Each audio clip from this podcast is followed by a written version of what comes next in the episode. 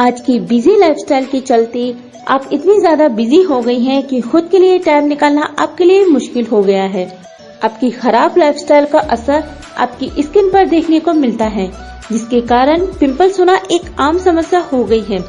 Oily skin hormonal असंतुलन आदि की वजह से भी चेहरे पर मुहासे होने लगते हैं। इसे छुटकारा पाने के लिए लोग फेस पैक का सहारा लेते हैं, पर ज़्यादातर महिलाएँ फेस पैक लगाते समय कुछ छोटी छोटी गलतियाँ कर देती हैं, जिससे चेहरे की प्रॉब्लम दूर होने की जगह और भी ज़्यादा बढ़ जाती है। इसलिए फेस पैक लगाते समय कई बातों को ध्यान में रखना बहुत ज़रूरी होता है, ताकि हमारी फेस की स्किन को कोई नुकसान ना हो। तो आइए जानते हैं फेस पैक लगाने के सही तरीकों के बारे में। टिप नंबर वन, अगर आप फेस पैक बिल्कुल सूख जाने के बाद हटाती हैं तो ऐसा करने से बचें। इससे त्वचा रूखी हो जाती है और उस पर झुर्रियाँ जल्दी आती हैं। फेस पैक जैसे ही हल्का सा सूखने लगे, वैसे ही चेहरे को गुनगुने या ताजे पानी से धो लें। टिप नंबर टू, ज़्यादातर लोग फेस पैक नहाने के पहले लगाते हैं, पर फेस पैक का इस्तेमाल नहाने के बाद करना चाहिए, क्योंकि नहाने से हमारी स्किन के रोम छिद्र, यानी कि पोर्स खुल जाते हैं, जिससे फेस पैक का असर काफ़ी तेज गति से काम करने लगता है।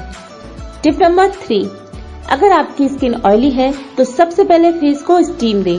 और अगर आपकी स्किन ज़्यादा रुकी है तो स्टीम ना दें। स्टीम देने से चेहरे के पोर्स खुल जाते हैं, जिससे गंदगी बाहर निकल जाती है, जिसके बाद में फेस पैक लगाने से चेहरे पर ग्लो आता है।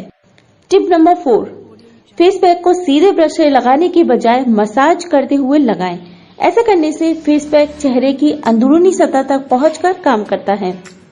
Tip number five face pack लगाने के बाद कॉटन से गुलाब जल या टोनर ज़रूर लगाएँ।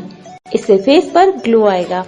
Tip number six face pack लगाने के बाद आँखें बंद करके थोड़ी देर रिलैक्स होकर बैठें। ऐसा करने से चेहरे की त्वचा को आराम पहुँचता है।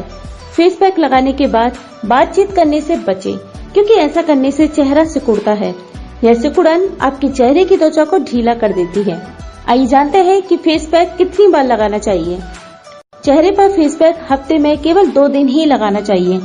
इसमें प्रयोग की जाने वाली सामग्री स्किन के लिए बिल्कुल भी कठोर ना हो। फेस पैक का खास मकसद बंद पोर्स को खोलना और गंदगी साफ़ करना है, न कि चेहरे का प्राकृतिक तेल सोख लेना। यदि आपकी स्किन संवेदनशील है तो मास्क को 10 से 15 मिनट तक रखें। और यदि आपकी स्किन नॉर्मल है तो 20 से 30 मिनट तक मास्क को रखा जा सकता है।